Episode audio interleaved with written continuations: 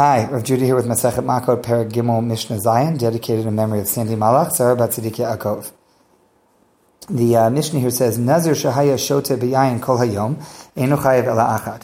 That a Nazir, a person who's taken a vow not to, among other things, come in contact with Tuma, with, with the dead, uh, not to cut their hair, and not to drink any wine, grape juice, eat grape products, no raisins, etc., etc. So a person who's taken that vow, uh, if they are drinking wine all day, which is a clear violation of their vow and would be subject to lashes. They, uh, they only get one uh, one set of lashes. But if someone's standing there, Amrlo al tishta al tishta, someone's standing there and says, "Don't drink," and they drink. "Don't drink," and they drink. Fuhushota, they keep drinking after each time they're warned.